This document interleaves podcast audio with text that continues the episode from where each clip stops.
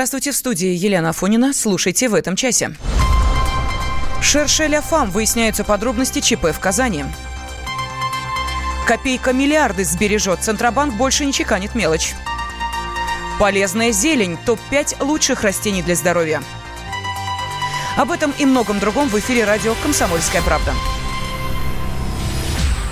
Выясняются подробности ЧП в Казанской гимназии. Ученик 10 класса пришел на урок с оружием и ножом. Пытался взять в заложники одноклассников. Никто не пострадал. На прямой связи со студией наш корреспондент Лика Исаева. А, Лика, еще раз приветствую тебя. Здравствуй. Здравствуйте. Что а, стало мотивом такого поступка старшеклассника? Ну, пока правоохранители пытаются у него самого конкретно узнать, зачем он это все, все сделал. Однако его одноклассники уже имеют свою версию произошедшего. Нам удалось с ними пообщаться на условиях полной анонимности. И ребята рассказали, что молодой человек был влюблен в одну из их одноклассниц. Вот только девочка не отвечала ему взаимности. Мало того, якобы она иронизировала над ним, насмехалась, говорила, что он не способен на крутые поступки. Ну вот, скорее всего, для того, чтобы доказать ей, насколько он крут, парень пришел в школу с пистолетом и со с ножом. А известно, откуда у него пистолет? Нет, неизвестно, но пистолет пневматический, как уже установили сотрудники полиции, а нож кухонный. Угу. Ну, по поводу крутизны, насколько я понимаю, уже сейчас э, возбуждено уголовное дело? Пока не сообщают. Угу. Что, э, собственно, по э, самой охране в гимназии? Есть ли какие-то вопросы к тем людям, которые обеспечивают безопасность школьников? Но если вопросы и будут, то только после проверки, которую будет проводить прокуратура и полиция в этом ЧОПе. Но, во всяком случае, у сотрудников ЧОПа не было никакого основания для досмотра, например, или обыска этого молодого человека. Рамки э, металлодетектора при входе в школу, к сожалению, не стоят. Ну что ж, спасибо. Ждем от вас дальнейших подробностей. На связи с нашей студией была корреспондент Лика Исаева.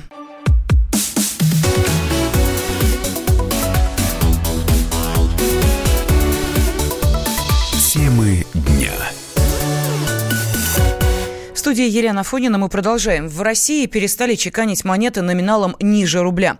Центробанк посчитал, что выпущенных копеек хватит для наличных платежей и прекратил делать новые еще в прошлом году.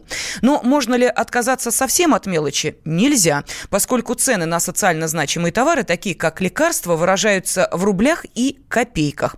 С нами на э, связи экономист Антон Шабанов. Антон, здравствуйте. День добрый. Да, ну а если э, перестали выпускать мелкие деньги, э, что это означает? Инфляция дает о себе знать или все-таки это не так?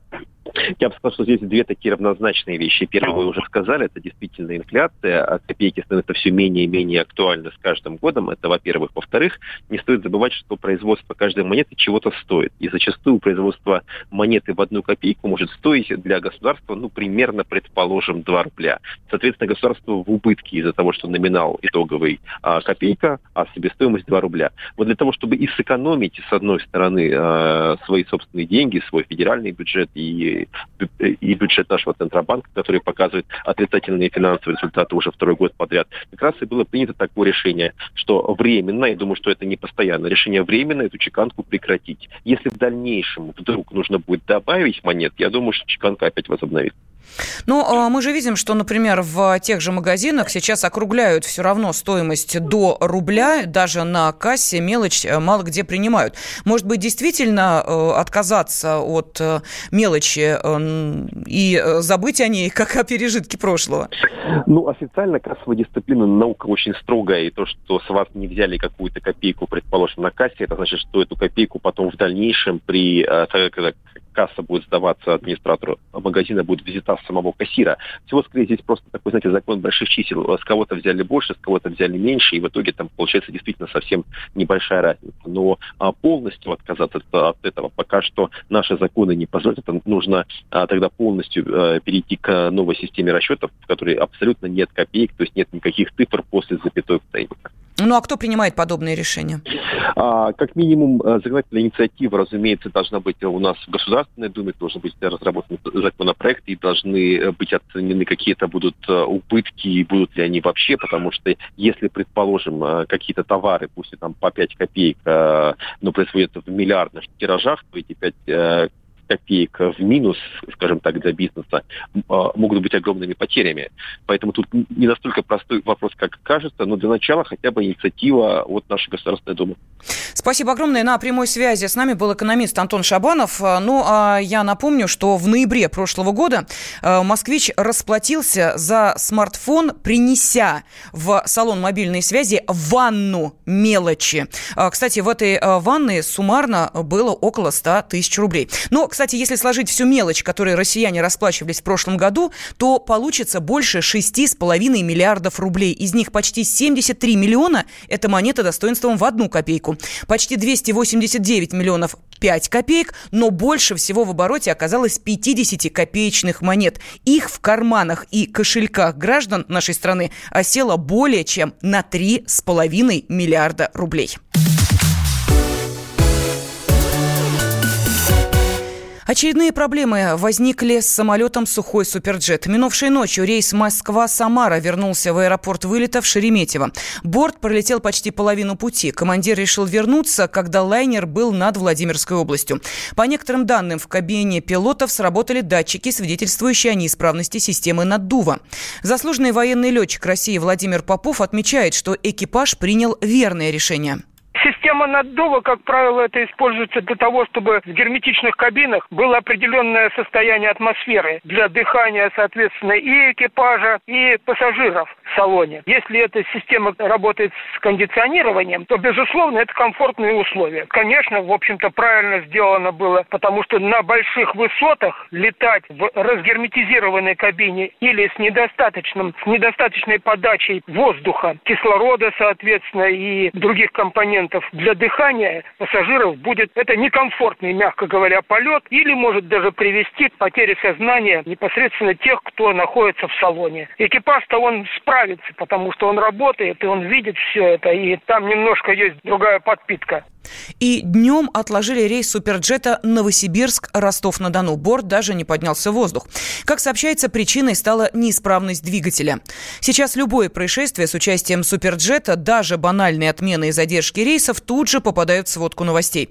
Как подчеркнул военный летчик Владимир Попов, это не предвзятое отношение к сухому, а оправданная бдительность пилотов. Любой самолет имеет отказы. Это просто мы обратили внимание на него именно сейчас. А вообще и Боинги отказывают. Техника вообще, в принципе, в априори должна отказывать, потому что это сложный механизм, в котором много составляющих. Летчики, когда ощущают свою незащищенность, они больше будут обращать внимание на мелкие нюансы или небольшие отказы. И, наверное, это правильно делают. Тем временем тела всех погибших в катастрофе суперджета в Шереметьеве опознаны. Сейчас проводится оформление экспертных заключений. 5 мая рейс Москва-Мурманск через полчаса после взлета вернулся в аэропорт. Лайнер произвел жесткую посадку и загорелся на полосе. Погиб 41 человек.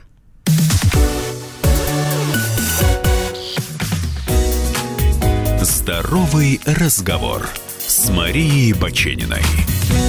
Здравствуйте. Предлагаю вам зеленый хит-парад. Ой, простите, здоровый разговор. Не то чтобы рубрика вдруг помолодела, нет. Просто ученые составили рейтинг зелени с грядок и рассказали о ее полезных свойствах. Эксперты заявляют, что многие совершенно недооценивают важность и пользу зелени в повседневном рационе. Итак, в топ-5 самой полезной зеленушки вошли те растения, которые мы можем вырастить у себя на подоконнике или балконе. Пятое место Фенхель помогает избавиться от метеоризма, проблем с печенью, кишечником или почками.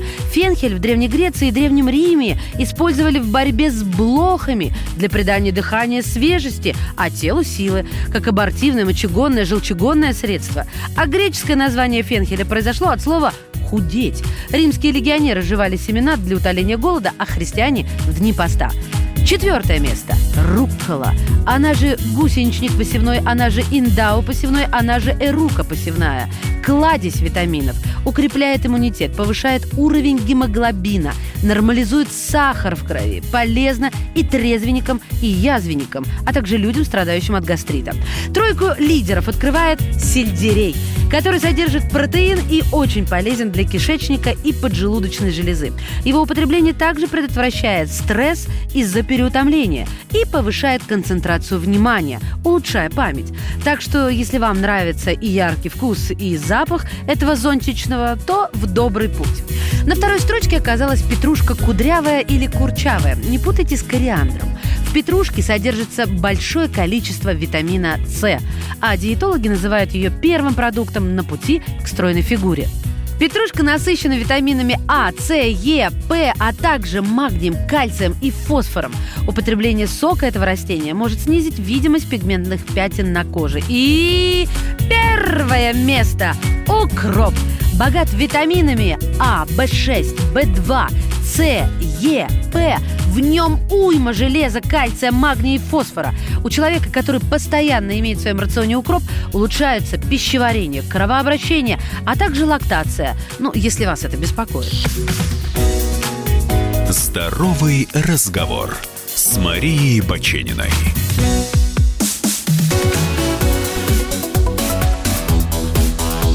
Темы дня. Ведущие на радио «Комсомольская правда» сдержанные и невозмутимые. Но из любого правила есть исключение.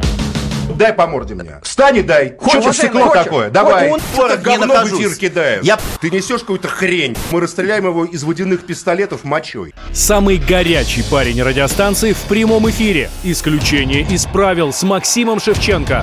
Слушайте по вторникам с 8 вечера по московскому времени.